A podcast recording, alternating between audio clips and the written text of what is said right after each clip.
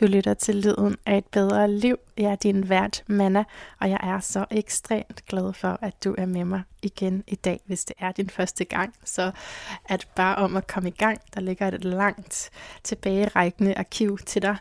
Og hvis du er tilbagevendende lytter, så bare tak fordi du er med, og tak fordi du også støtter op om projektet her ved at give dine stjerner. Det betyder altså noget, når jeg får øje på, at der er nogen, der sender sådan en offentlig hilsen der. Nu er jeg jo ikke på de sociale medier længere, men et eller andet sted burde det være muligt at sætte stjerner og kommentarer. Og det betyder noget, når nu det er sådan lidt et enmandsprojekt. Men jeg er jo heldigvis ikke alene om at tale til jer. Det vil ikke være godt. Men i dag skal I møde en virkelig inspirerende person. I hendes bog, vi snakker altså om Anne Ravn Grønholdt her, skriver hun, lederens personlighed, værdisæt og stil er nerven i virksomheden. Og jeg føler, at nerven i det her interview akkurat er Annes personlighed, værdisæt og stil. Så det håber jeg, du kan mærke. Jeg fik selv et par erkendelser undervejs, og det er jo altså mere end man tør håbe på nogensinde igennem en simpel samtale. Ikke desto mindre er det, jeg håber og aspirerer til at levere til dig igennem de her møder med mennesker med forskellige faglige baggrunde, hvor at der potentielt er noget, der kunne tale lige ind i din situation, og det var det, jeg oplevede i dag. Hvis du tilbagevendende lytter, så ved du, at jeg har et issue omkring, at jeg kan komme til at tale for meget om min egen specifikke situation, fordi jeg bliver grebet. Så jeg begyndte at holde ret meget igen, fordi jeg kan mærke, at det egentlig ikke specielt godt for det, jeg gerne vil, at gå så langt ind i noget, der er min konkrete situation, plus at mange gange, så synes jeg, min konkrete situation, enten er det noget, der er væk igen i morgen, eller også er det noget, der er så permanent, at det bliver seriøst kedeligt for jer andre at lytte med til. Men anyway, jeg kommer lige med en indskydelse her, fordi vi har en rigtig spændende bog, og jeg har et langt oplæg, jeg sagtens bare kunne spørge ud fra, men så skulle du ikke gå? Jo, jeg har taget nøgler med. Jeg er her. Går du nu så? Okay. Det var døren, der lukkede. Ja, sorry about that. Det der med, at der er børn, der siger, jeg går nu, og så tænker jeg, godt, jeg har et øjeblik til at hente mikrofonen, sidde og tale til mig selv, til jer. Og så er der alligevel 10 ting, der skal hentes, og de kommer ind igen, ikke?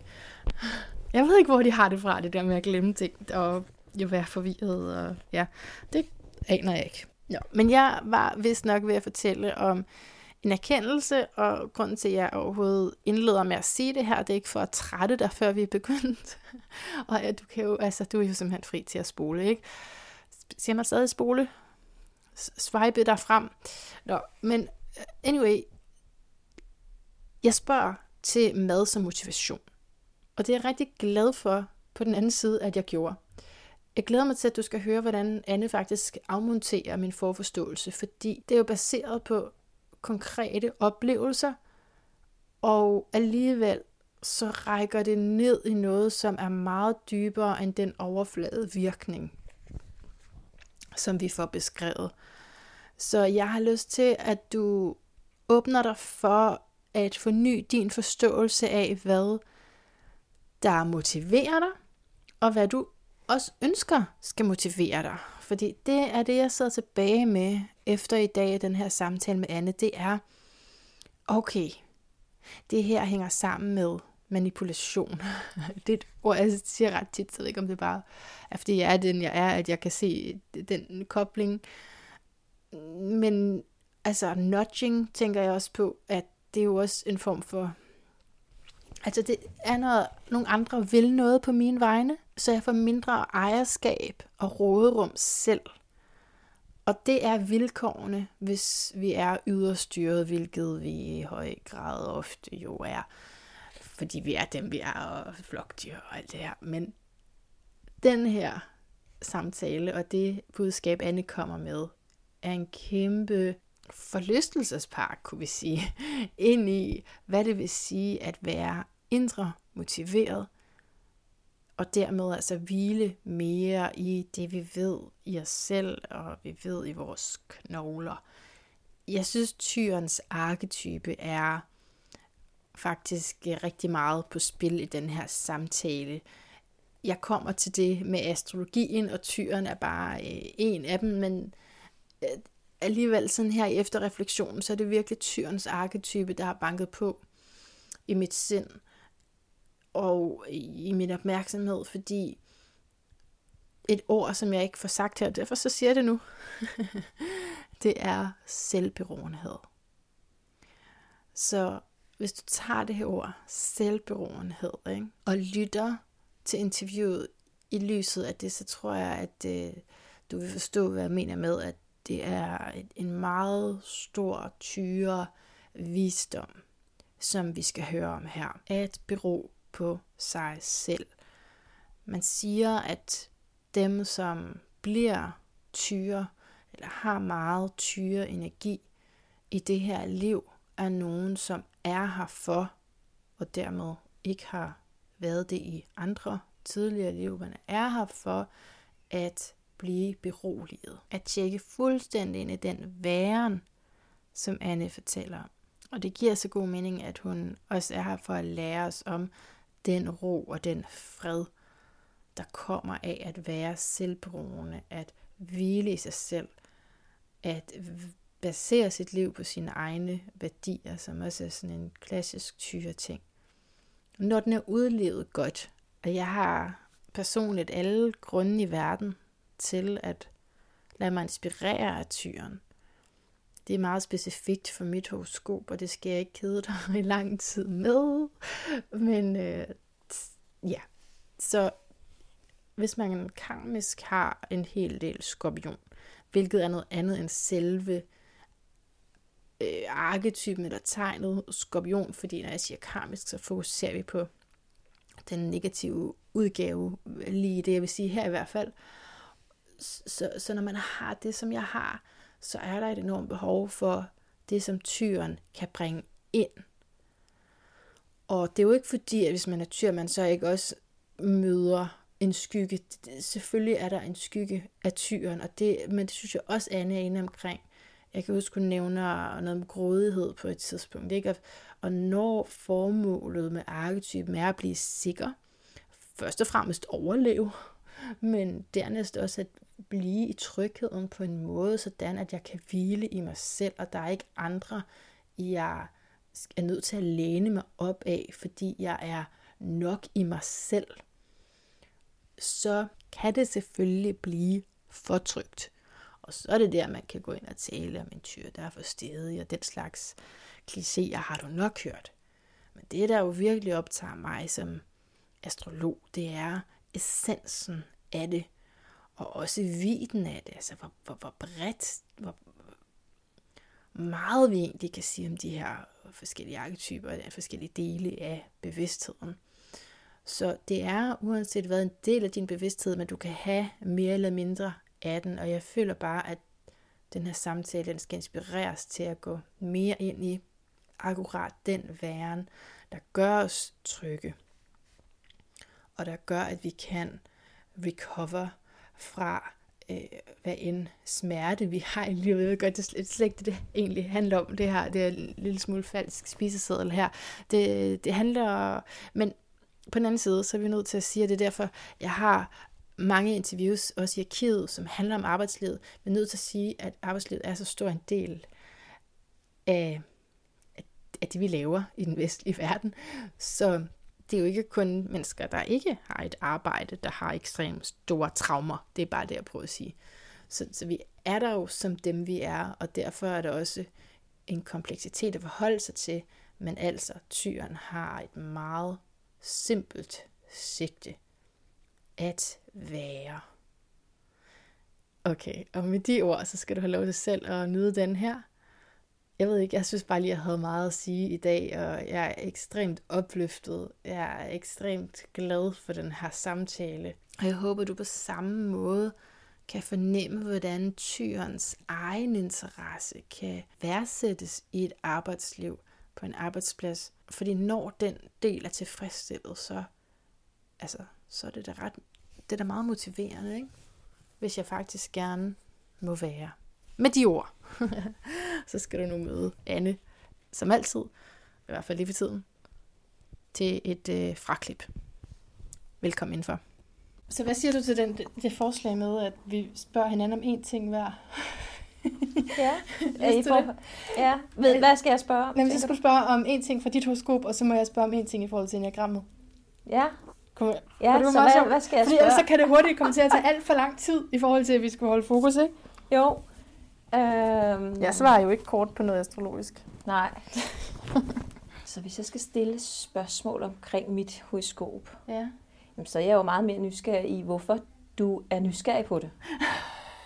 Jamen det er jeg, lige så vel som du er nysgerrig på, hvorfor jeg er nysgerrig på enagrammet. Nå nej, jeg vil bruge belejligheden til at tale om mig selv. Vi har spørgsmålet der, og vi har dit horoskop, skal jeg lige finde. Jamen altså, fordi jeg sad jo lige lidt og ventede. Jeg havde typen, der kommer for tidligt. Mindre de der dage, jeg kommer for sent, så jeg kan bedre identificere mig med at være typen, der kommer for tidligt. Ja. Og så fandt jeg nogle flere ting. Ja. Er det fint nok? Det er meget fint. Okay. Ja. Så jeg er ikke så bange for at møde noget, der er uventet. Så det... Ja, det tror jeg godt, jeg ved, hvorfor du har det sådan. Nå, jamen, ja. Jeg tror, jeg klarer det. Jeg har virkelig glædet mig til at tale om din Mars i tvillingen. Ja. Virkelig velkommen til Lyden af et bedre liv, Anne Ravn Grønholdt, forfatter til bogen, jeg har her, Vær mere, gør mindre. Jeg var så bange for at sige det omvendt. Det ville ikke være godt. Nej. Vær mere, gør mindre. Motiverende ledelse, vejen til det langsigtede lederskab. Og vi skal forsøgsvist tale om forandringsledelse, hvordan man er en motiverende leder, og dermed så, altså, også kan motivere medarbejderne. Mm. Sådan lidt fra forskellige vinkler, tror jeg. Ja. Fordi vi kommer også fra forskellige verdener. Ja. Så det bliver spændende. Mm. Så den her er den seneste udgivelse, men du også vil skrive på en anden? Ja, jeg vil skrive om performance-mennesket, som er lidt en helt anden vinkel. Det er mere en naturlig nysgerrighed i, hvorfor vi performer som mennesker. Mm-hmm. Noget af det, der har gjort i mine tidlige år, at jeg egentlig har været nysgerrig på indre motivation hele livet. Så performance ser jeg jo lidt som noget, vi sætter os op til, noget vi gør, noget vi præsterer og leverer, hvor indre motivation, det handler jo meget mere om lyst, og det, der driver mig indenfra. Ja, Så. Det var virkelig det, der fangede mig ved din... Bare det, at du kalder dig specialist i indre motivation. Ja. Bare det, så er jeg totalt intrigued. Og så har du så bare en hel masse andre budskaber, eller store budskaber ind i det. Men motivation, altså har du sådan en definition af det? Jamen, altså i min optik er motivation ikke nødvendigvis det, vi har lyst til lige nu. Motivation er nok det, der er godt for os på lang sigt. Og det kan vi godt være lidt blinde for. Fordi nogle gange ved vi egentlig ikke rigtigt, hvad der motiverer os. Vi ved ikke, hvad der er godt for os. Så det er ligesom om, at når du gør noget, der er godt for dig på længere sigt, så kommer gevinsten uventet til dig selv. Og hvis man ikke har selvindsigt, så er det ikke sikkert, at man selv ved, hvad der motiverer en. Så siger man måske det, man tror motiverer en, eller det, der gør en glad lige nu. Kan du give et eksempel? Ja, men for eksempel, hvis jeg kommer ud i virksomheder, så sidder man i salgsafdelinger, og så siger sælgeren til mig, jeg kunne aldrig nogensinde leve uden at have et mål. Og så smiler jeg lidt, fordi jeg tænker, et mål er jo egentlig noget, du kunstigt sætter op for, at du løber. Men jeg tvivler lidt på, at når du har nået målet af for eksempel at omsætte et eller andet, at du virkelig bare bliver lykkelig for det. Men det kan sælgeren måske godt stå og synes lige det øjeblik. Men det er jo ikke det, der gør mennesket lykkeligt, bare noget mål. Det, der gør mennesket lykkeligt oftest, det er, når der er noget, der bliver stimuleret indvendigt. Men det er mennesker jo ikke nødvendigvis i stand til at se lige i det øjeblik.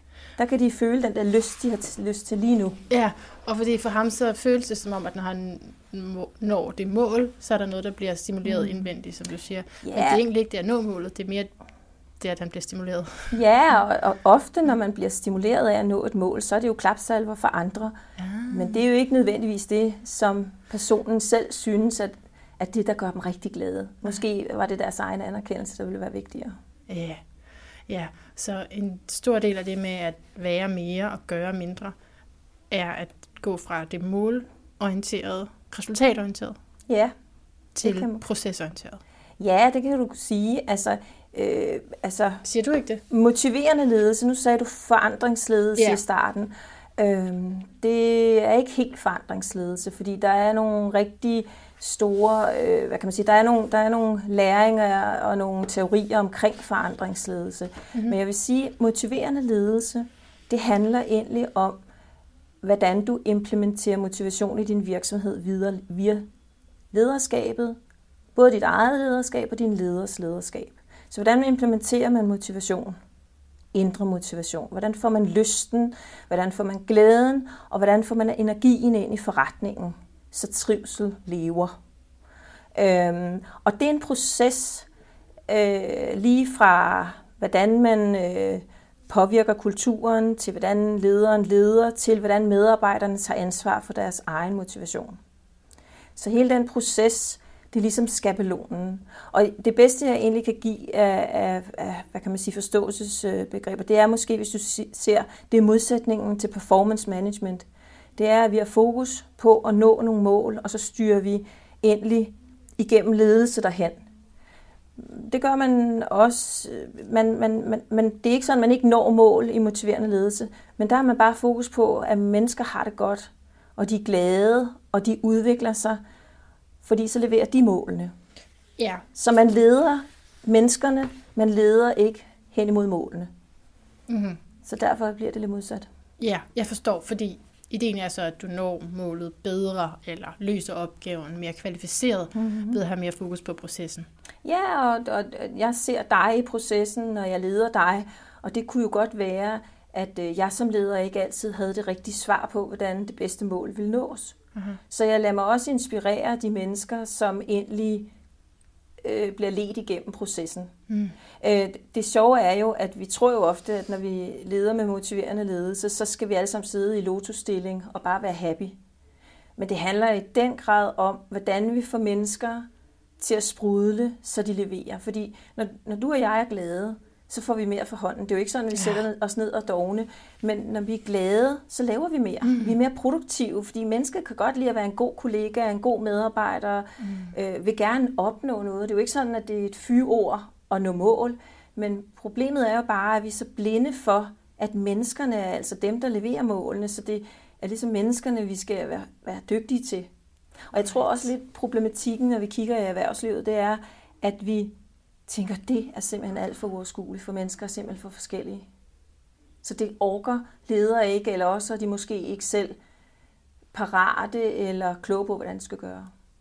Man orker ikke at gå ind i, hvordan skal jeg motivere den enkelte? Ja, de tænker, det er for stort. Hvis jeg nu har 10 medarbejdere, og jeg skulle udvikle hvert det menneske, så er det altså en stor mundfuld. Og det er det også, hvis man ikke har de rigtige redskaber. Okay, altså det er så spændende, det her.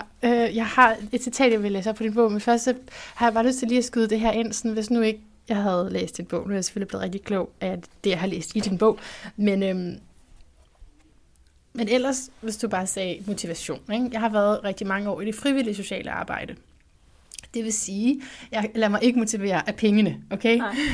Er det frivilligt, så er det ligesom noget andet, så derfor kommer det der ord motivation ret hurtigt ind. Hvad motiverer mig til det? Og der er selvfølgelig en hel del hjerte i det, men der er også gangen, hvor du er virkelig træt, og hvordan møder du så lige op?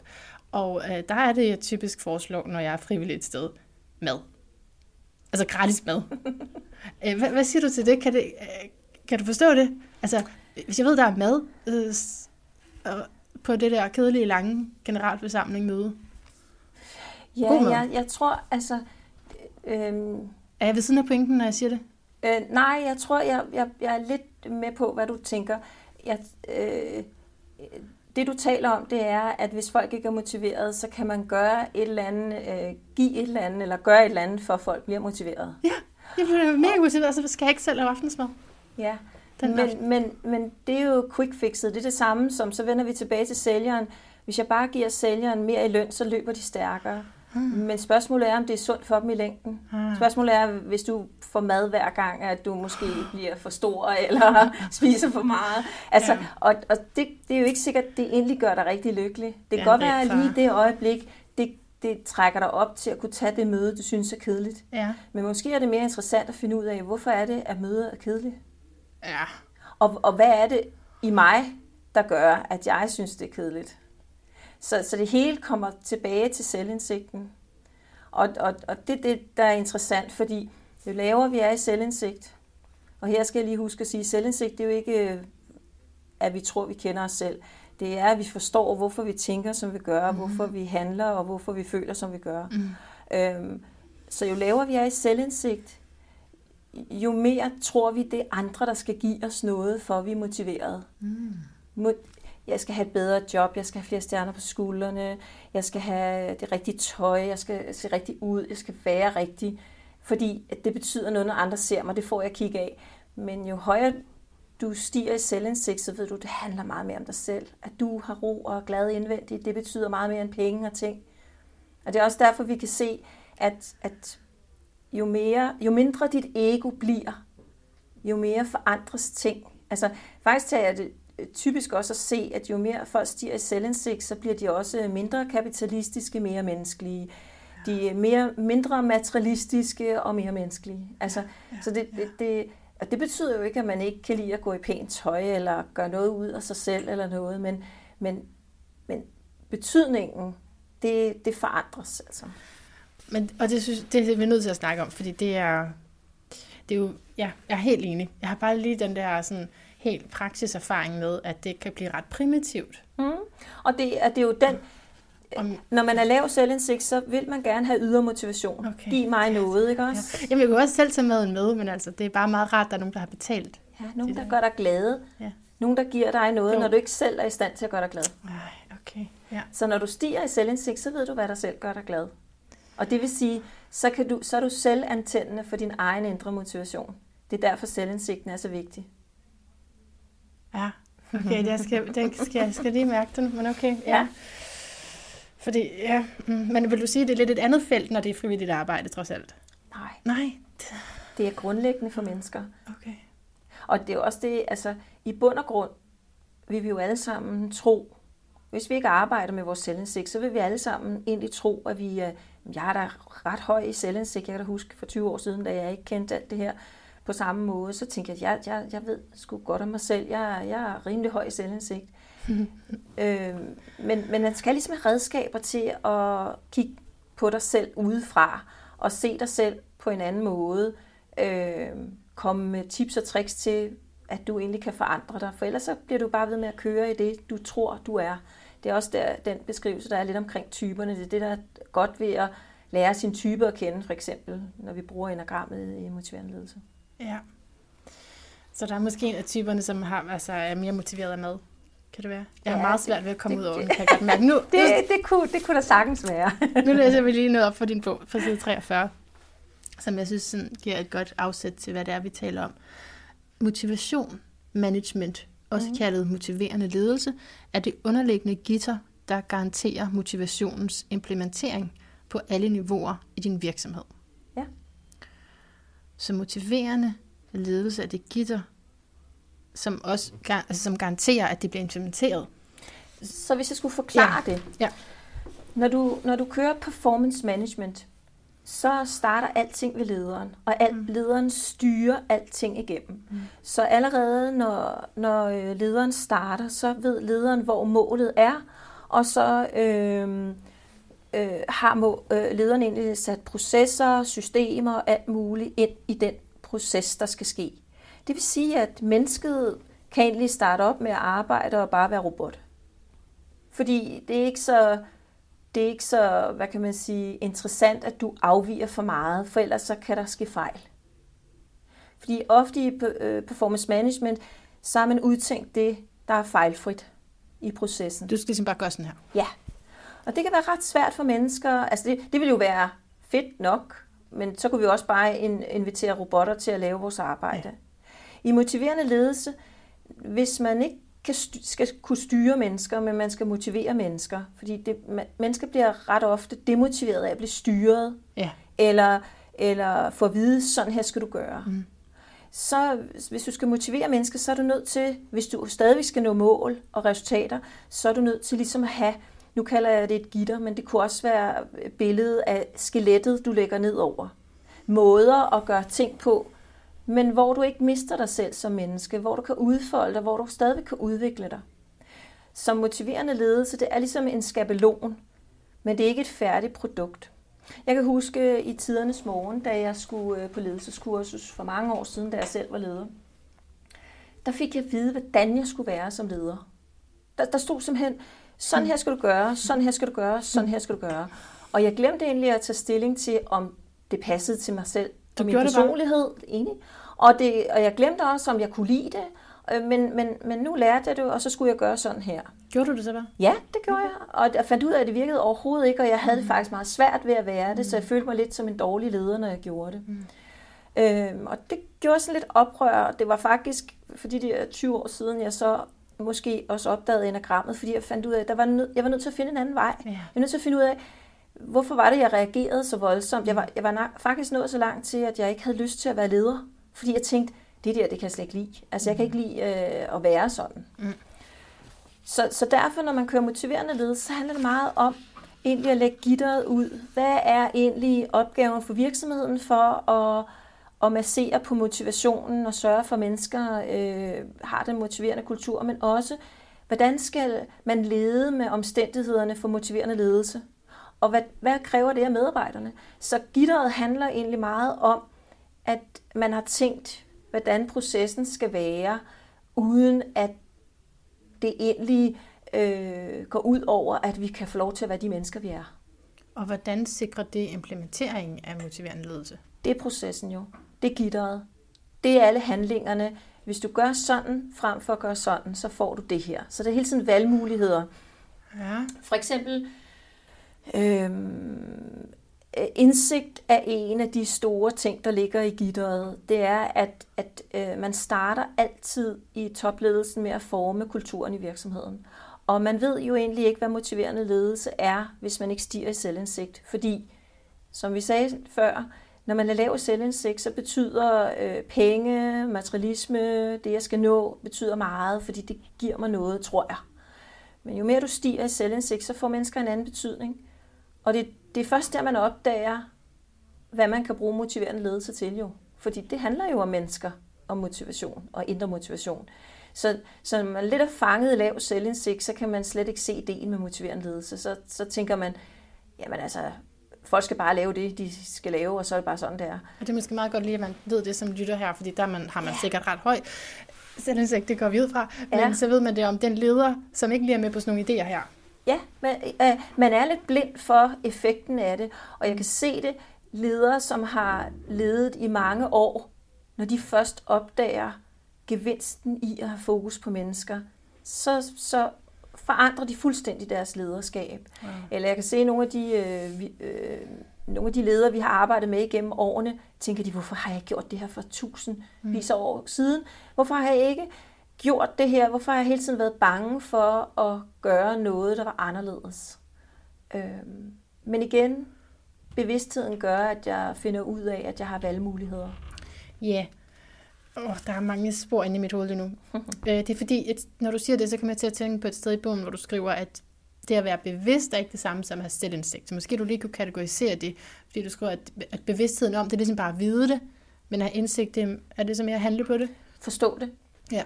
Altså, det jeg opdager meget, det er faktisk en årsag til, at jeg skriver bogen Performance-mennesket, det er, at performance-mennesket ved jo rigtig mange ting. Siger de rigtige ting, handler ud for det. Det er ikke sikkert, at de forstår helt, hvad det er, de gør. Og forståelse gør jo, at du pludselig stiller dig over for, at du har en valgmulighed. Har jeg lyst til at performe? Eller er det bedre at gøre noget andet? Så jeg tror tit, at det her med, at vi begynder at forstå ting, og jeg tror også, det hænger meget sammen med den verden, vi er i. Alting går hurtigt, og der er voldsomt mange informationer, så vi tror hele tiden, vi skal følge med det, men det gør også nogle gange, at vi ikke forstår halvdelen af det, vi gør. Altså, jeg tænker tit på mange unge mennesker. Alle tænker, jeg skal være med på sociale medier. De stiller ikke spørgsmålet, om det er godt for mig, eller om jeg har behov for det, eller hvorfor jeg gør det. De gør det bare, fordi det er alle vennerne, især når man går i folkeskolen. Ikke? Jeg kan selv huske, da jeg havde mindre børn, at de tænkte, vi skal i hvert fald være med på Facebook. Det er alle mennesker, eller Instagram, eller hvad ved jeg. Ja. Men de de var jo ikke kloge nok til at vide, hvad det er. Altså hvorfor voksne har valgt, at de ikke skal være med allerede for 10-årsalderen, ikke? Ja. Lad mig ikke gå ud af den. Nej. Jeg er meget enig her, at det kan være meget problematisk. Men i forhold til det der med implementering, bare lige for en dag, det er fordi, jeg har hørt, selvom jeg ikke har selv så meget arbejdserfaring, så hører jeg jo mange ting, ikke? Og jeg har hørt, at det der er svært, der implementerer noget, når der kommer en eller anden ny ledelsesform, for eksempel. Ja. Der bliver ansat en ny leder, som går hos Anne Ravn og har det her koncept. Mm. Hvad sikrer så, at det faktisk bliver gjort, for at medarbejderne ikke gør det, som de har gjort hele tiden, fordi det er lettest? Ja, altså i første omgang, når vi implementerer noget, så er det ikke bare noget, der tager 3 uger, så er du en motiverende leder. Det er noget, man træner over lang tid. Og for eksempel har vi et stort projekt i Billund Lufthavn, det tager flere år. Mm-hmm.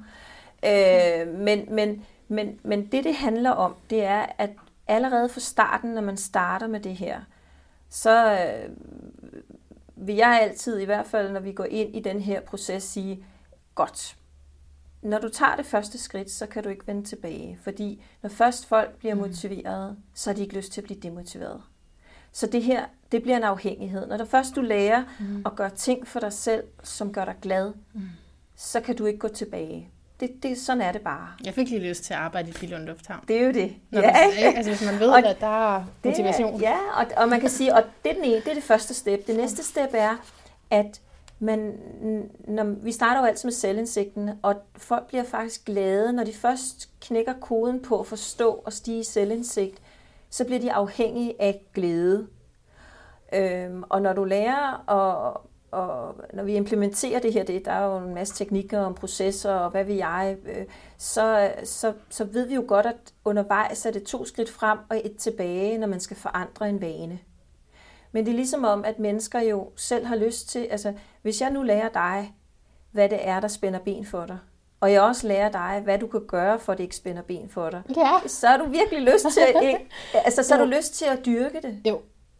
Altså, og det er det, der holder det ved lige. Men, og det er også derfor, vi, altså motiverende ledelse, vil jeg godt lige sige, er ikke enagrammet. Men enagrammet hjælper motiverende ledelse på vej med noget ordforråd, noget selvindsigt og så videre. Ja. Ja, så det er et af redskaberne i motiverende ledelse. Ja. Okay, men så vil jeg godt, mens jeg ventede på dig, så fandt jeg lige noget mere, jeg vil spørge dig om. Og det er fra side 93. Kan du huske den side? Det er hovedet. Det strækker sig over nogle sider. Overskriften er fokus på nye, motiverende holdninger. Ja. Og du har de her punkter, mennesker, tid, mod, hierarki, ansvar. Problemet, ikke problemet, bæredygtighed. Kunne vi gennemgå dem? Det kunne vi sagtens. Eller bliver det for stort? Nej, det kunne vi. Altså, jeg tror, at vi skal starte med overskriften. Ja. Fokus på nye, motiverende holdninger. Ja. Altså, grunden til lige præcis den side er skrevet, det er, fordi nogle gange, når man sidder i nogle gamle holdninger, så har man behov for at blive bevidstgjort om, at hvis man vil massere på motivation, så er der nogle ting, man skal begynde at forandre lidt på.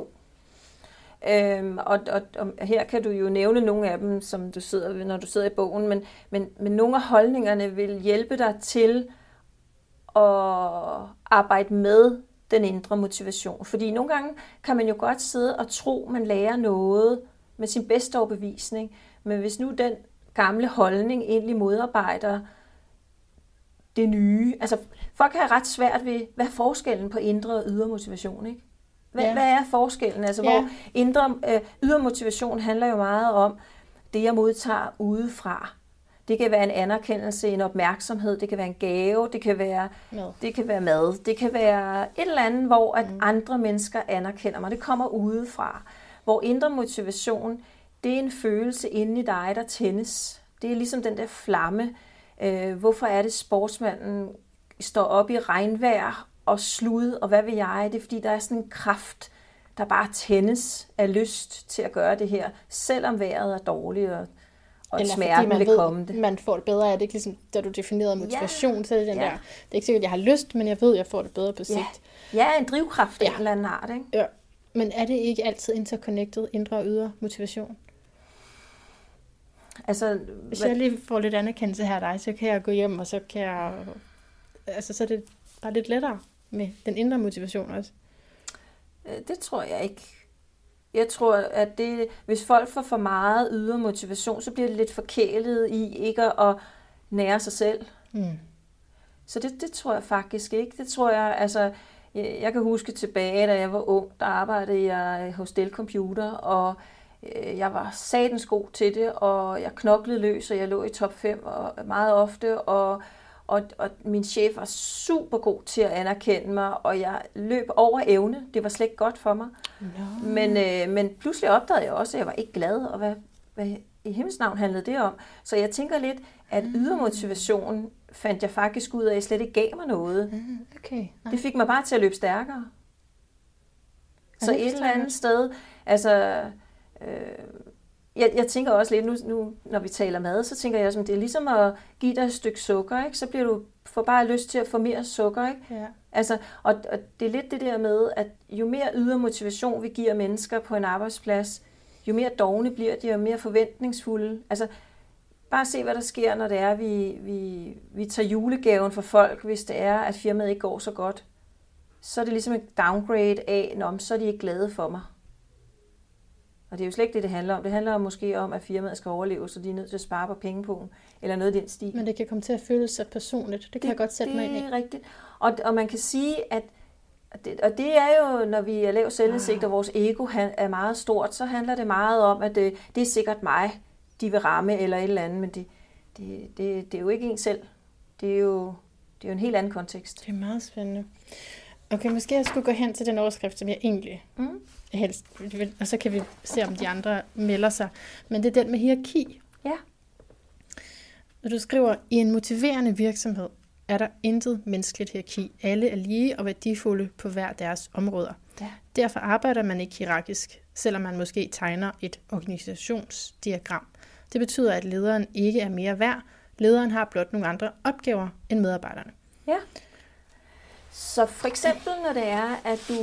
Så lad mig lige tage modsætningen performance management.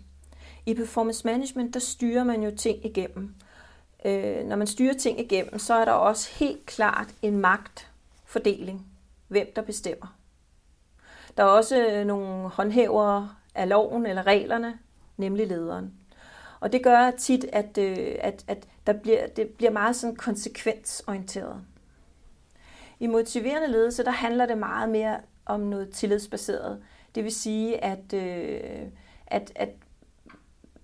det handler ikke så meget om at tvinge mennesker til at gøre noget. Det handler meget mere om at motivere dem til at gøre noget. Derfor er vi nødt til at være mere nysgerrige på mennesker. Vi hjælper dem ofte til at udvikle sig selv, finde sig selv, finde ud af, hvad det er, der spænder ben. Jeg tror lidt, at i performance management handler det meget om at se, hvad der ikke virker, og det skal vi fikse, og så får vi lidt feedback på, du kan godt gøre det bedre. Så det bliver sådan lidt en negativ bold, hvor at i motiverende ledelse handler det meget mere om at hjælpe på vej, samarbejde og arbejde med hinanden. I stedet for den her meget, har vi nu en dygtig nok medarbejder, eller skal vi se, om vi kan finde en ny, fordi ellers virker det jo ikke. Jeg tror, at i motiverende ledelse, der lærer man meget mere om, jamen, de mennesker, vi har, dem udvikler vi. Selvfølgelig kan det godt være, at man har nogle medarbejdere, hvor at vi har prøvet at få det til at fungere, fordi mennesketyperne måske ikke passer godt sammen. Så er begge parter egentlig meget indforstået med det, fordi så er det en dialog, et samarbejde, noget vi har snakket om. Så der er meget mere dialog og samspil i motiverende ledelse, og det gør også, at jeg som leder måske ikke synes, at du som medarbejder er mindre værd. Vi har bare nogle andre arbejdsopgaver. Okay. Jeg kommer nemlig til at tænke på det, da du skriver det her organisationsdiagram, ikke? Da jeg læste til socialrådgiver for mange år siden, der blev jeg også tegnet det der. Og så var vi sådan, alt det der blev tegnet, og så markarbejderne, ikke? Nederst. Hele, altså på det øverste og sådan noget politisk, ikke? Og så helt nederst. Det var så bare dem, der skulle udføre det. Det var sådan lidt, kunne jeg bare huske, da jeg sad der, nå, er det det, jeg skal? Ja. Og nu så har jeg så været selvstændig 5-6 år, og har lige fået et job her i oktober. Og jeg er meget glad for, at jeg lige har fået et job nu, hvor jeg skal tale med dig, fordi så kan jeg bedre sætte mig ind i nogle af tingene. Og jeg har fået en sådan helt vidunderlig leder, som er, altså jeg har sådan to ledere, der er en daglig leder, og så er der sådan chefen, ikke? Og chefen er bare sådan en, er fuldstændig i øjenhøjde menneske, ikke? Mm. Og det er meget fantastisk, og jeg holder meget af begge de der ledere, og det er jo heldigt at have det sådan. Mm. Men så skriver du hernede, selvfølgelig kan vi ikke komme udenom, at ledelsen har pligt til at hyre og fyre, hvilket kan skabe en vis usikkerhed i virksomheden. Nemlig, fordi den kan jeg altså også godt mærke, ikke? Jeg kan godt mærke den der frygt, og ikke helt så meget tilbagelænhed, for jeg har også prøvet at blive fyret, og det, altså, hvor det kom som et chok. Så der er sådan, alligevel den der sådan, ej, det er fedt, vi lige, og jeg elsker dem på en eller anden måde, jeg elsker meget hurtige mennesker, men jeg føler, at jeg elsker dem, og samtidig, så er der en lille frygt, en lille bæven.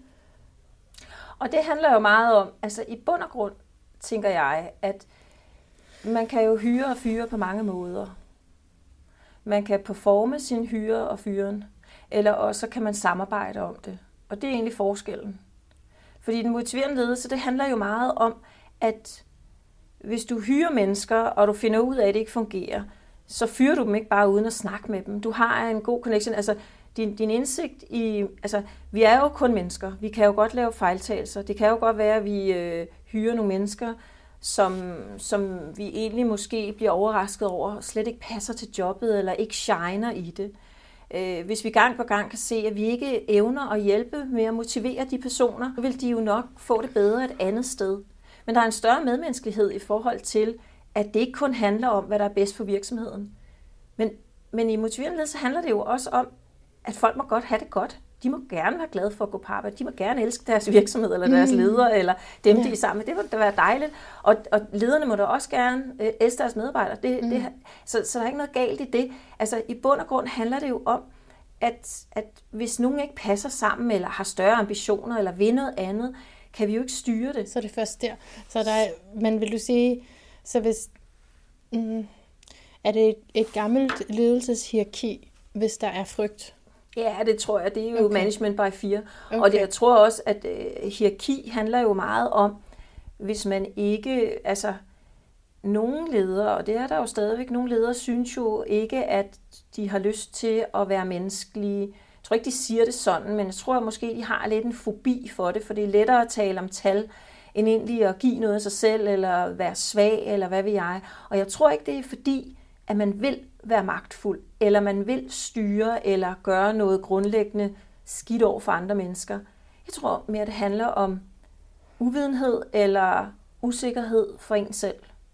Altså, jeg tror grundlæggende, at alle mennesker, uanset om de er ledere eller ej, er gode mennesker.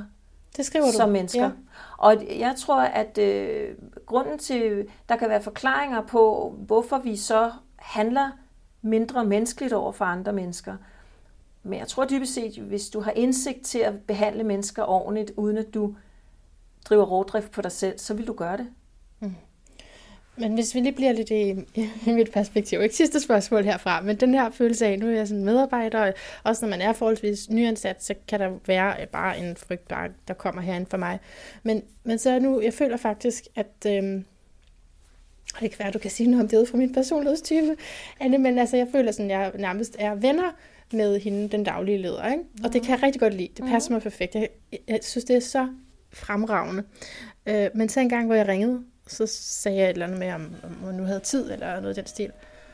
Og så sagde hun, jamen altså, jeg tager altid telefonen, når personalet ringer. Og så kunne jeg bare mærke, det er jo mig, der er så personalet. Og så vidste jeg ikke, om... Altså, der kan ligge noget i de der ord, som er det ladet, men som selvfølgelig... altid er farvet af, hvad man selv går og frygter. Hvordan man opfatter det, ikke? Men ja, hvad tænker du lige om? Kan du føle den? Altså, man ligesom, jeg føler, at vi er virkelig close, men vent lidt, jeg er jo faktisk personalet. Ja, jeg tror, i motiverende ledelse handler det jo meget om at have en stærk relation til hinanden. Og det, du snakker om der, det handler jo om, at af gode årsager kender du jo ikke, og er din relation ikke så stærk, til den virksomhed, du skal arbejde for endnu. Ej. Og det er jo en, der vil vokse undervejs. Ja. Men jo mere, jo stærkere relationen er, jo mindre usikker bliver du. Til selve virksomheden, siger du? Jeg er lederen, og jeg tror jo også, fundamentet for, at nogen kan udvikle sig, det er jo tillid. Altså, I har jo ikke arbejdet sammen endnu, så du ved jo ikke, du kan høre, at hun siger alle de rigtige ting, og du kan fornemme, det er det rigtige. Men du ved det jo faktisk ikke, før du træder op og er sammen med hende, om hun giver dig roen til at være den, du er, det du gerne vil, og så videre. Eller om I snakker godt sammen, om I kan finde tonen sammen. Eller... Så der er jo mange faktorer, og det er jo også derfor, vi bruger typologierne til at finde ud af, hvad er du for en person, og hvad er jeg for en person. Kan det spille godt sammen på forhånd, så vi kan lave vores hjemmeopgaver, inden det er, at du træder ind i virksomheden. Så... Nå, altså gør I det der, inden man bliver ansat? Ja, det kunne det godt være. Altså, det er også en af de ting, som man arbejder med. Det er at lave en god onboarding, at man er bevidst om, jamen det her det er vigtigt for manderne. Hvis du gerne vil have, at hun kommer hurtigt på plads, så skal hun føle sig tryg, og hun skal lære dig at kende. Ja. Det er det første. Mm. Det er det samme som et team. Altså, hvis du har en god tillid, hvis du har god tillid i et team, jamen så begynder folk at åbne sig og blotte sig, og så kan vi også tåle at være lidt uvenner eller uenige en gang imellem.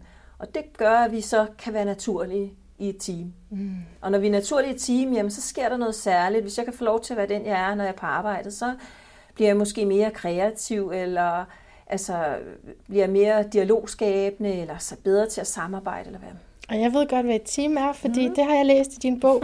Der er sådan et citat, det tror jeg nærmest, det har for en side for sig selv, hvor du skriver, at det er, skal jeg se, om jeg kan huske det, det er ikke bare, at man arbejder sammen, det er, at der er et særligt community eller sammenhold mellem dem, der arbejder sammen. Det er det, team er. Ja, ja, fordi altså, du kan jo godt have en masse individualister, som arbejder sammen, eller ved side om side.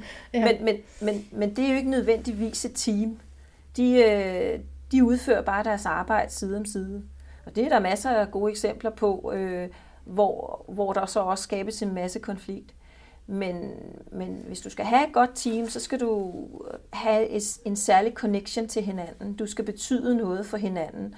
Men altså, i et team, der handler det om os, der handler det ikke om mig. Mm. Men det kan du kun have, hvis det er, at du stiger i selvindsigt, fordi så lægger du egoet lidt på plads. Hvis du er fyldt som menneske, så har du overskud til at tænke os. Hvis du har det rigtig skidt, og du hele tiden føler dig udenfor, eller ikke som en del af team, så koncentrerer du dig mere om at fylde dig selv. Eller frygten for at miste arbejdet, ikke også?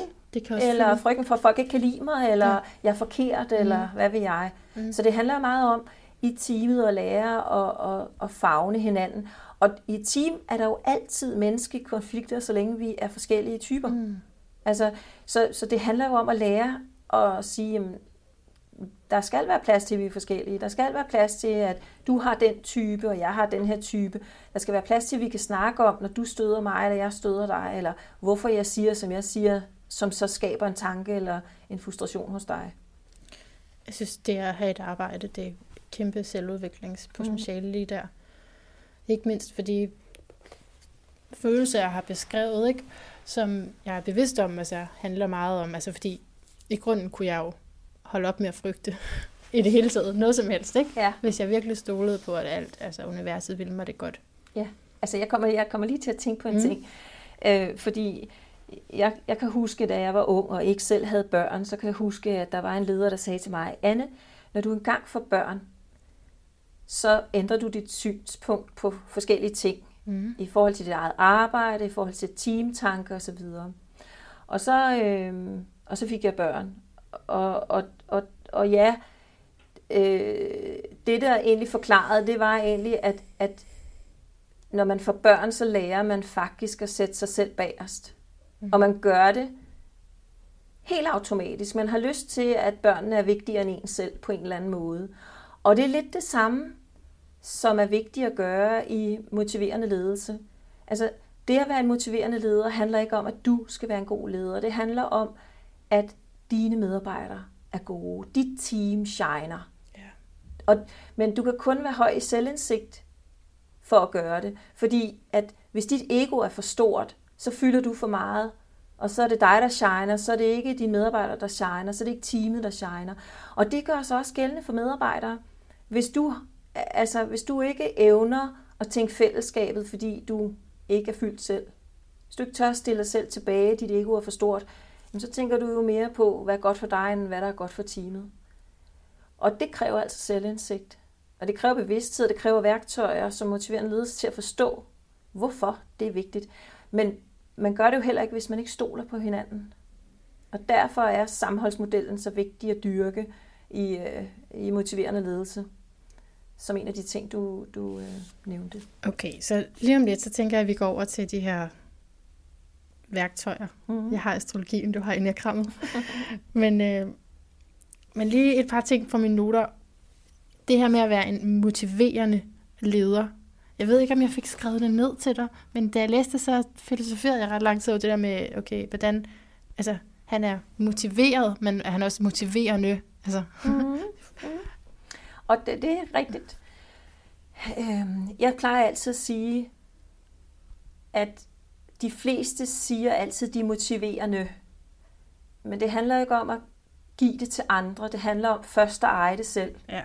Så det vil sige, hvordan kan jeg lære andre mennesker at være motiveret, hvis jeg ikke selv er det? Hvordan kan jeg være motiverende, hvis jeg ikke er motiveret? Så det er det samme som, hvordan kan jeg elske andre mennesker, hvis jeg ikke elsker mig selv? Fordi jeg ved jo ikke, hvad det handler om. Mm. Så derfor starter man med at lære, hvordan man motiverer sig selv som leder. Det er meget sjovt, fordi de fleste ledere siger jo altid, at det handler om deres medarbejdere. Men dybest set, så i deres handlinger, kommer det tit og ofte til at handle om dem selv. Hvordan? De gør. Hvordan? Jamen, så gør de tit ting, som medarbejdere kan føle, at lederen er egoistisk. Ja. Og her handler det jo egentlig om, at man prøver at please medarbejderne, prøver at gøre en masse ting for dem, og så kan man ikke forstå, fordi de ikke bliver glade. Det handler slet ikke om at gøre noget for andre. Det handler egentlig om at være en inspirationskilde for andre. Så være mere og gøre mindre handler egentlig ikke om at gøre motiverende handlinger. Det handler om at være motiveret. Mm. Så hvis du stråler indenfra, så tiltrækkes mennesker af dig, og så er det lettere at være leder. Ledere tror jo ikke, at de må være i overskud. De tror altid, de skal lide lidt, så andre kan se, de er det gode forbillede. Jeg går forrest. Det handler slet ikke om at gå forrest. Det handler om at stille sig op på bjerget og strøtte stjernedrys ned over sine medarbejdere. Okay. Så det handler egentlig om at spille dem gode, se dem, være nærværende, have overskud til at lytte til dem. Det handler slet ikke om, at de skal profilere sig ved at gå forrest. Okay, så det er ikke for at profilere sig, at man stiller sig op på bjerget, det er for at få overblikket? Ja. Aha. Eller trække sig tilbage. Nå. Ikke altid at... Altså, og misforståelsen går jo også i, at medarbejdere eller børn kan ikke forstå, hvad de skal gøre, så må jeg lige gøre det. Så får du lige markedsført dig selv, og du var lige tak bedre. Og det handler jo mere om dig, end det handler om dem. Det handler mere om, jamen, hvis de ikke forstår det, så hjælp dem til at lære det, så de bliver gode, i stedet for du bare gør det, så det er hurtigt. Ja. Altså indsatsen i at udvikle mennesker er bedre givet ud på lang sigt, ikke? Fordi så ved de, hvordan de skulle gøre det. Hvis du altid overtager arbejdsopgaven, jamen så kender de jo heller ikke til, hvordan de skal gøre det næste gang. Ikke før de flytter hjemmefra. Det er jo det. Vi kan kigge lidt på curlingbørnene her. Jeg satte så meget på, at de lærer det der. Okay. Ja, fordi jeg kommer helt klart til at tænke på et ægtepar, som jeg også holder meget af, som jeg arbejdede under i som frivillig. Ikke? Mm. Altså, og de havde jo bare de længste dage. Så hvis jeg sagde noget, vi har lige 5 timer endnu, ikke? Så der var helt klart sådan noget at leve op til i kraft af deres rollemodelsfunktion. Men samtidig måtte jeg også sige til mig selv, men jeg har jo ikke valgt at dedikere mit liv til det.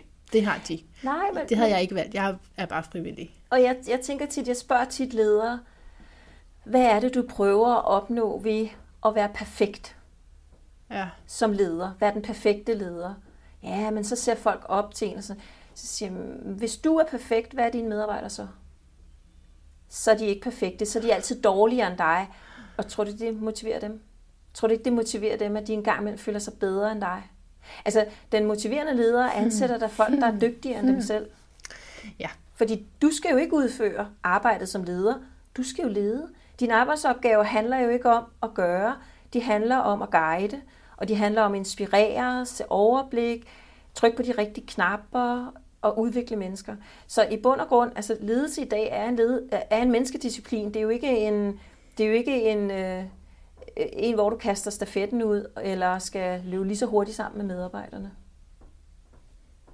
Så det er også noget med at overhovedet forstå, hvad det vil sige at være leder. Ja, det tror jeg meget, det gør. Altså, der er en meget stor, i bogen er det en meget stor også forståelse af, eller tage stilling til. Fordi jeg vil også sige, altså, da jeg skrev bogen, var det på ingen måde interessant for mig at belære nogen om de ledte rigtigt eller forkert. Det vil jeg gerne lige pointere. Men det handlede egentlig om at give folk et alternativ til at gøre noget, der gjorde dem selv gladere som ledere. Fordi jeg ser nemlig rigtig mange mellemledere, der lider, som ikke synes, det er særlig sjovt at være leder. Fordi du skriver nemlig også, den forkerte motivation tager livet af os. Ja, og det er, hvis vi... Så der er jo noget, man kan gøre forkert. Det er der, og altså, prøv at tænke på, hvor mange ledere, som stopper op, eller mister gnisten, eller simpelthen hopper af rotteræset. Og det er der, fordi at de i så mange år har været i minus af at give sig selv noget. De har gjort alt det, de burde gøre, og det er fordi, de ikke har lært at få redskaber til, at man må godt næres undervejs som leder. Mm. Altså, du må også godt gøde dig selv med motivation undervejs, fordi så gøder du også andre, det smitter jo af på andre. Så når vi møder, altså det er jo meget sjovt, når vi møder stjerner i vores liv, så er det jo ikke nogen, der nødvendigvis har tjent mange penge eller nået høje mål. Det er jo folk, som har rørt os menneskeligt på en eller anden måde. Når jeg kigger tilbage på de ledere, jeg kan huske, så var det nogen, der så mig, eller nogen, der forstod mig, eller nogen, som gjorde mig klogere. Det var sgu ikke dem, som, nu er vi lige nået nogle omsætningsmål på 100 milliarder eller noget af den stil. Det var ikke dem, jeg sådan nødvendigvis synes var fantastisk. Nej, godt gået, men så heller ikke mere det. Tjek, så skal vi lige noget mere. Ja, okay, men altså, det kan være, der lige kommer lidt mere, ikke? Men jeg tror, jeg så småt vil gå over og lige kigge lidt på dit horoskop. Ja. Jeg skal lige se, om jeg har skrevet et eller andet. Mm-hmm. Jo. Selvindsigt som leder, det har vi også talt om. Jo. Altså, fordi vi har aftalt, at vi lige kunne give hinanden sådan et spørgsmål hver, ikke? Jo. Så vi ikke snakker for lang tid om de her fantastiske redskaber. Men må jeg starte med at sige noget? Ja, selvfølgelig. Fordi jeg kan ikke lade være med at se din tvillingeenergi, og mere sådan præcist i orb, så din Mars i tvilling er i kvadrat til dine måneknuder. Det siger jeg bare til, hvis der er nogen, der kender det her sprog. Mm. Det betyder, i den astrologi, jeg arbejder med, at det er noget, det er ligesom et område og en energi, som du er nødt til at virkelig blomstre med i det her liv. Det er ligesom noget, der skal forløses. Og det gør du i den her bog. Mm-hmm. Det er det, jeg synes, der er så fint. Ja. Fordi den er virkelig skrevet tvillingeagtigt. Ja. Kender du noget til tvillingsenergi? Nej. Men det gør du så ubevidst. Det er som du har skrevet den. Men det er nok min lille mission. Ja, altså fordi jeg tror, at det er din jomfruenergi, som er stærk. Du ved, du er jomfruascendant, ikke også? Og, ja. Det ved jeg ikke. Nej, okay, men det er du, og det er også dit karmiske punkt. Så jeg tror, at det er egentlig den, der har hjulpet dig til at gøre det, fordi den holder fast og kan strukturere, men den er virkelig god til en tvilling, fordi tvilling, de kan rigtig godt lide variation. Mm. Om du kan jo ikke bladre her, bare, altså der er jo simpelthen så meget variation i din bog. Der er forskellige farver, der er forskellige bokse, der er opgaver, der er mennesker, der er billeder og ly, altså ord, som bliver til, eller hvad hedder det, bogstaver, som bliver til, man er nødt til at opleve den. Mm. Så det synes jeg bare er så fantastisk skrevet, eller lavet, til især en, som har noget tvillingenergi. Tvillingenergien har brug for at blive underholdt i sin opmærksomhed, fordi der er så meget at lære hele tiden. Så det, at du er stærk på den, betyder jo også, at du har et konstant behov for at lære, og også at formidle det begge veje, ligesom, ikke? Og at det er inspirerende med også især sådan lige nogle overskrifter. Ja. Altså, det behøver ikke være sådan mega dybt for den her tvillingenergi. Det er egentlig bare sådan lige, lad os sætte det i system, og lad os bruge det. Det er jo logisk. Lad os bruge det. I stedet for måske at dvæle så lang tid ved det. Der kan jeg godt bare læse en sætning, og så kan jeg blive helt filosofisk. Det er lidt en anden energi. Det er faktisk mere skytten. Så, men du har meget tvilling. Mm. Ja. Det kunne jeg undgå at se, men altså, du er jo tyr. Ja. Så det er en anden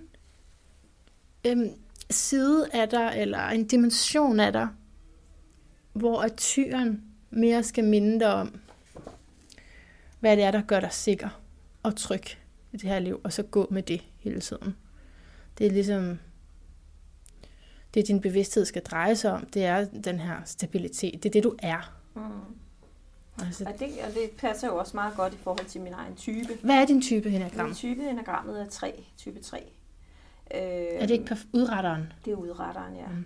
Og man kan sige, at nu siger du meget, hvordan bogen er skrevet. Jeg ved jo godt, hvad typer, der ofte er ledere, og den er meget målrettet til ledere. Er det rigtigt? Nå, hvor sjovt. Så jeg altså, den er målrettet ledere i måden, den er skrevet på. Ledere, det var smart. Fordi ledere er ofte 3, 7 og 8 typer. Nå, okay. Og de er visuelle. Og de er overskriftsmennesker. Ej, det var smart. Ja, overskriftsmenneske, ja, det var det, jeg mente. Ja. Og man kan sige, i bund og grund er den måske... altså, jeg kan godt lide at fordybe mig, og jeg kan faktisk godt fortabe mig i at fordybe mig. Men jeg har virkelig forsøgt i den her bog at lave, som vi kalder en kogebog. Mm-hmm. Fordi at bogen her, det er jo ikke rocket science. Bogen, det er en proces. Det er den, der er rocket science. Det er ikke indholdet af den viden, der er i. Men det er en huskebog, som minimum fortæller, hvad skal jeg huske, hvis det er, jeg skal motivere. Hvad er det, jeg skal huske mig selv på, som jeg jo glemmer, når jeg er et hurtigt menneske, og når jeg leder andre. Så hvis jeg gerne vil hjælpe mig selv, så er det den, jeg slår op i, når jeg skal huske ingredienserne af og motivere andre. Det er derfor, det er en kogebog. Så nogle gange, når ledere har læst den, ja, der er jo ikke noget nyt, man ikke lige kan lære, tænker de så hurtigt, når de har skimmet den igennem, fordi de er hurtige typer. Så tænker jeg også, ja, men hvad er så årsagen til, at du ikke husker de ting, der står i bogen? Og det er, fordi du ikke stopper op. Bogen er også meget til netop at blive draget af billeder eller citater, som lige kan give dig den der stop nu op, læs nu efter, og så læs et par linjer og læg den på natbordet igen, eller tag den frem. Ja. Så det er sådan en bog, du trækker frem og tilbage hele tiden. Så det var måske lidt mere beregnende. Ja, fedt. Jamen, det kan tvillingen også. Men det, jeg har skrevet den ud fra, hvad jeg selv tænker, jeg vil blive banket hovedet med, for at kunne huske ting. Ja, det giver så god mening. Ja. Det gør det. Og så siger du var en 3'er. Ja. Og så ved jeg så, der er vinger og alt sådan noget. Ja. Men det, så forsimpler du lidt for nogen som mig, ikke? Jeg er 3'er med en 4-vinge, okay. Som hedder den professionelle. Og det vil sige, at det handler... Altså min 4-vinge kan jo godt være den lidt melankolske og fordybende, den indre følende type. Men jeg kan også godt mærke, at jeg har noget 2'er i mig, især derhjemme. Den her hjælpende type, den der lidt mere, jeg gør hvad som helst for mine børn-agtigt. Og jeg kan også godt se det lidt i mit arbejde, det der med at lægge egoet væk, i forhold til det at lade andre komme frem, lade andre stå frem. Men det tror jeg også, det er noget, jeg har lært igennem årene. Jo højere min selvindsigt er blevet, jo mere glædes jeg over, at andre lykkes, og måske har ikke så meget behov for at stikke snotten frem hele tiden selv, og få... jeg kan godt lide, at andre lykkes. Jeg glædes over at se noget lykkes. Mm. Det trives jeg med. Det motiverer mig rigtig meget. Ja, det kan jeg godt følge. Så jeg sagde jo til dig i telefonen, at man ikke havde fundet min. Man har ikke opdaget det endnu. Man har ikke udredt mig. Men så læste jeg dine beskrivelser, og så stod det faktisk helt klart. Ja. Det gjorde det. Altså, kan du gætte mig? Ej, jeg har et lille princip i, at jeg har ikke lyst til at fortælle andre, hvad de er. Fordi så kan det jo være, at du sidder og tænker, det har hun styr på. Så og det gør du hele tiden med mig, astrologisk. Det er meget irriterende. Ja, men jeg tænker lidt, at det er jo heller ikke min udviklingsopgave at fortælle dig, hvad type du er. Nej. Men altså ud fra, hvad jeg har læst i din bog, så er nummer 4. Okay. Det kan ikke være anderledes. Nej. Er virkelig 4. Ja. Så den der med både at have solskinsfølelser og regnværsfølelser. Ja. Og kan du også fortabe dig i det mørke? Ja, det tror jeg, så det. Det er virkelig op at komme op. Ja, det. Så giver det jo også meget god mening, det med det spirituelle. Fordi at, jeg kan huske, du spurgte mig sådan lige, da vi snakkede sammen første gang, det var, om jeg overhovedet ikke var spirituel, eller det kom vi lidt ind på. Og så siger jeg, jo, det er jeg, men jeg er måske ikke Jeg dyrker det ikke. Og det gør jeg, fordi det er sådan, hvis jeg skulle gå ind i det, jeg er faktisk ikke særlig god til at gå halvt ind i noget. Det kan godt være, det ser sådan ud, men det er faktisk ikke. Så noget, der interesserer mig, så går jeg virkelig all in i det. Mm-hmm. Og jeg ved godt, at det område der, det er jo nærmest forfærdeligt at fortabe sig til, fordi det vil kræve en masse tid af mig. Men jeg er overhovedet ikke skræmt af det. Jeg tror helt sikkert, det er mine fire vinge. Det her ukendte, det mystiske, spiritualiteten i det, og så er jeg stensikker på, at der er mere mellem himmel og jord. Ja. Jeg er bare ikke dygtig nok til at forklare, hvad det handler om. Nå, nej. Det er vel også det, der ikke har ord, måske, i virkeligheden. Ja. Men det synes jeg, ja, det lyder rigtig godt. Altså, fordi det som, at tvillingenergien er en kvadrat af, det er din jomfru og din fisk. Så der i ligger der rigtig meget, egentlig spirituelt. Hvis ikke kendskab, så fornemmelse. Jeg tror også, at jeg har valgt at lade mig give mig hen til det, i stedet for at stille for meget spørgsmål og undersøge det. Altså nu har jeg jo datter, som er meget spirituel, og hun, altså, jeg tænker også, det er måske meget naturligt, at det spirituelle er en del af os. Altså det ved jeg også, når man rejser ud i andre lande. Altså andre lande er meget mere spirituelle, end vi er. Altså, og det er det der med, vi har superoptimeret os så meget, så vi nærmest har glemt os selv som mennesker. Så jeg tror da, at mennesket, altså, vi er jo spirituelle. Vi dyrker det bare ikke så meget her i den vestlige verden. Jeg vil lige nå at spørge om en ting til min type, ikke? Jo. Der står det her med, at du gør det almindelige liv. Nej, det var ikke den. Du forkaster et almindeligt liv og kedsomheden med almindelige følelser. Altså, det er virkelig rigtigt.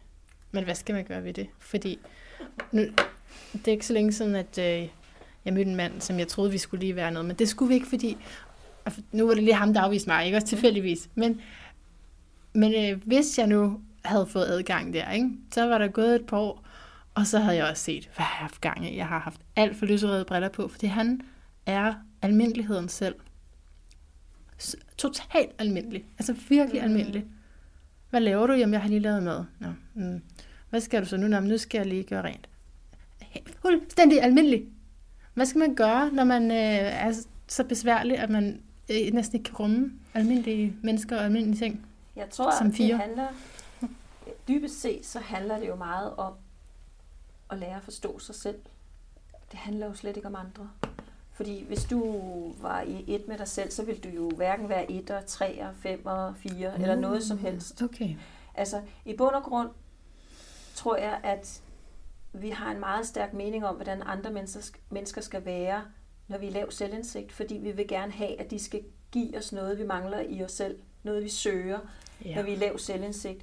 Når vi stiger i selvindsigt, så giver vi os selv det, så er det mere det menneske, vi møder, som lige er det rette menneske på det tidspunkt. Jeg kan ikke, hvis jeg kunne, jeg tror, jeg ville blive mange millionærer, hvis jeg kunne forklare, hvad der lige ville gøre, hvad for nogle mennesker, der kunne mødes, og lige hvor det ville skabe det rigtige connection.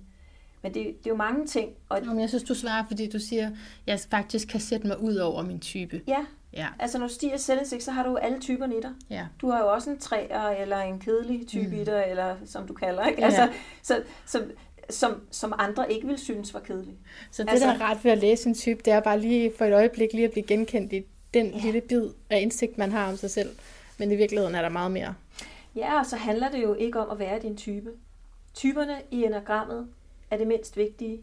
Typerne handler om at starte sted til at se dit system. Altså, det er jo heller ikke så interessant, om jeg er tyr. Det, der er interessant, det er at se systemet. Og jeg er nødt til at starte et eller andet sted med at være tyr, for at finde ud af, hvad mit system er, ikke? Det er lidt det samme med, du er nødt til at finde ud af, at du er fire, for at kunne finde ud af, hvordan du er, når du er glad, og når du er sur, så kan fireren i firens system forstå det. Du er også nødt til, altså, din type, jo stærkere du kan se den i lav selvindsigt, jo mere kan du forstå, hvad du, eller tage stilling til, hvad du har lyst til at gøre ved de ting, og blive højere i selvindsigt. Hvad du har lyst til at arbejde med. Ja. Altså, jeg har ikke lyst til at være træer, så jeg arbejder hver dag med ikke at være træer. Nå, gør du det? Det gør jeg da hver dag. Altså, jeg er da ikke. Hvorfor skulle jeg kun være træer? Alle dem, der ikke kan lide træer, de kan så ikke lide mig, fordi at jeg har lyst til at være træer hver dag. Altså, så det er kun træer, der kan lide mig, eller folk, der kan lide træer. Jeg har da mere lyst til at være Anne. Jeg har da mere lyst til at være autentisk. Det kan da godt være. Desuden så gider jeg slet ikke løbe efter med mål på den måde, som en træer gør. Nå, okay. Nå, jeg tænker bare på træerne som en, der har klaret den. Ej, en træer lever hele sit liv med at gøre alting målrettet. Nå, ja. Og det er altså virkelig dræbende. Så hvis jeg skal sige det sådan, så vil jeg sige det, at hvis jeg bare blev ved med at være træer, så vil jeg dø før alle andre mennesker, fordi jeg vil løbe mig selv ihjel efter mål. Men det vil ikke gøre mig lykkelig. Nej. Så det at være Anne, det gør mig meget mere lykkelig. Og så kan det da godt være, at jeg ikke er perfekt, eller jeg lige performer, eller når målet hurtigst muligt. Det gør mig meget glad. Og jeg tror også, at jeg er meget rar at være sammen med, og jeg tror også, at jeg på en eller anden måde faktisk skaber mere mening, end hvis jeg kun bidrager med mine træer. Jo. Og det er jo derfor, du kan skrive sådan en bog, tænker jeg også. Det håber jeg. Altså fordi du har indsigten for træerne. Det er nok mere sådan, jeg ser det. Fordi man heller ikke på den måde taler om typer i astrologi. Så det er mere det er de her lektier, du har skulle igennem. Og potentialet er så at nå det allerhøjeste besvarelse, som man også på en eller anden måde kan læse sig til. Men samtidig så er det jo et mix af alle dine arketyper, så du kan ikke læse dig til specifikt din højeste besvarelse. Men du kan få en idé om det. Og så selvfølgelig helt over det, hvis så transcenderer vi jo astrologien, hvis vi skulle sige, at man skulle sætte sig helt ud over alt det. Men det, jeg tænker, det er højt nok at nå op til en høj tyrebesvarelse, for eksempel. Så vil altså at lave sådan et fysisk, konkret produkt, som handler om at være mere. Det er en meget høj tyrebesvarelse, vil jeg bare have lov at sige. Det er i hvert fald noget, de fleste træer vil sige, man kan da ikke lade være med at gøre. Så i bund og grund, så udfordrer jeg min egen type mest muligt. Men okay, jeg ved godt, vi er ved at runde af, men det er bare fordi, det karmiske punkt, ikke også? Det er jomfruen, og det vil sige gøre.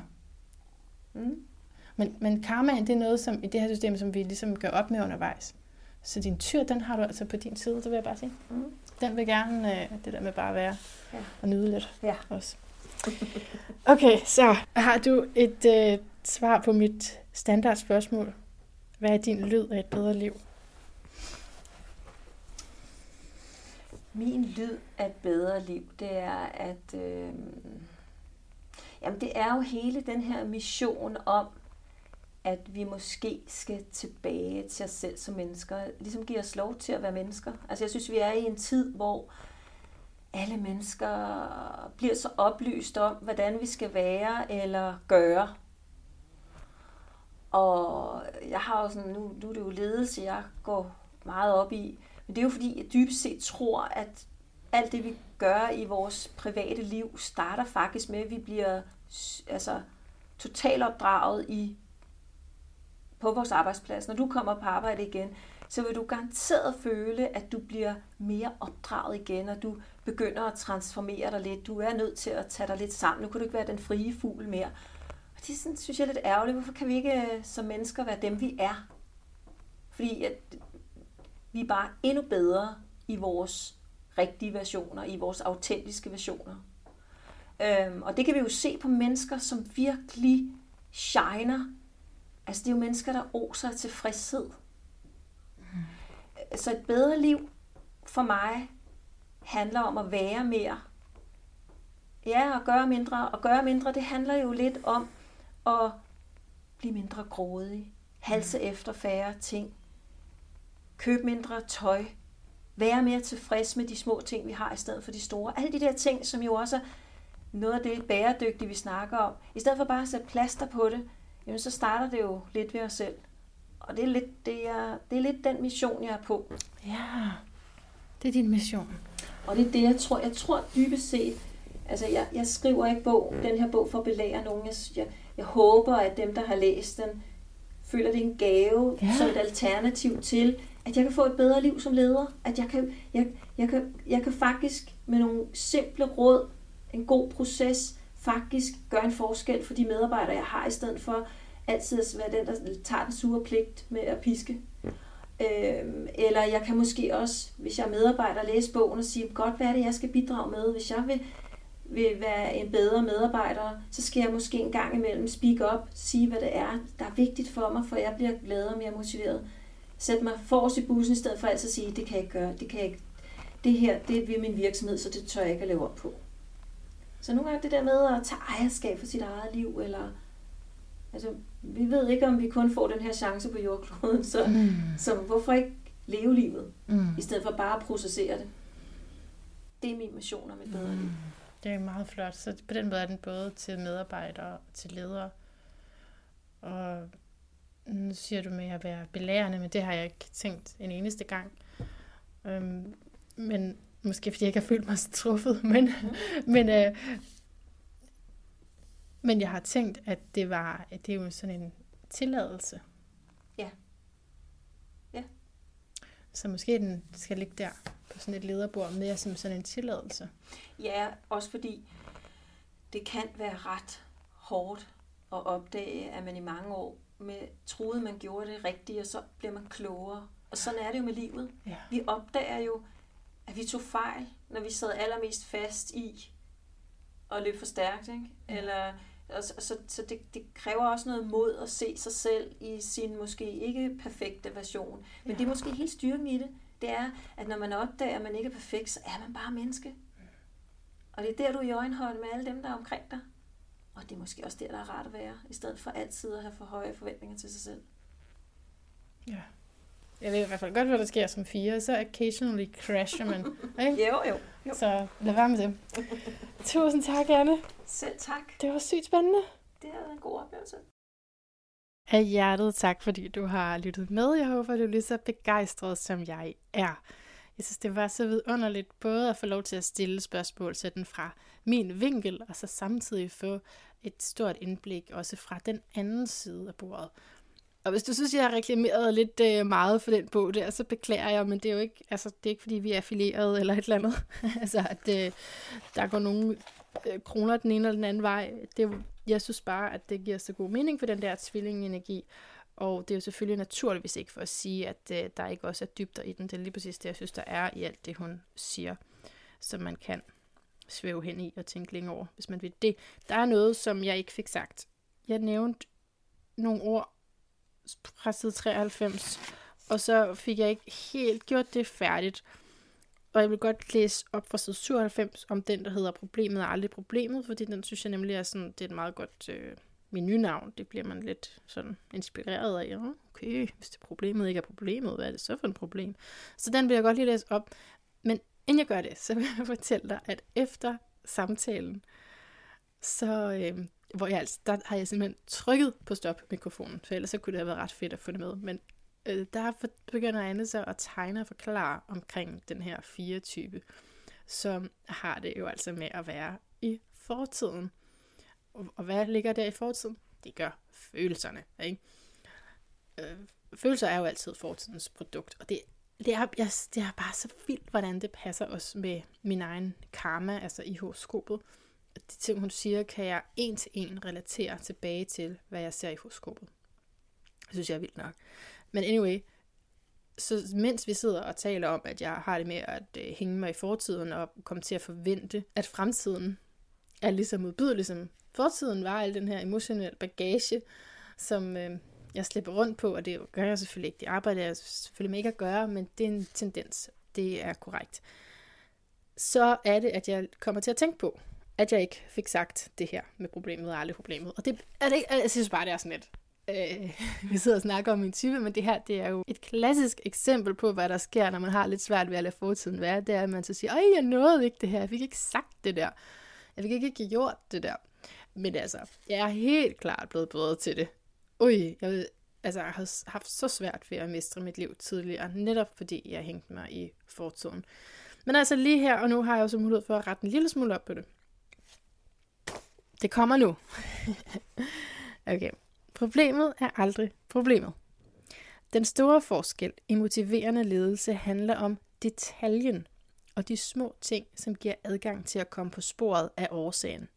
Altså indsigten i, at problemet aldrig er problemet, men at der ligger en årsag gemt.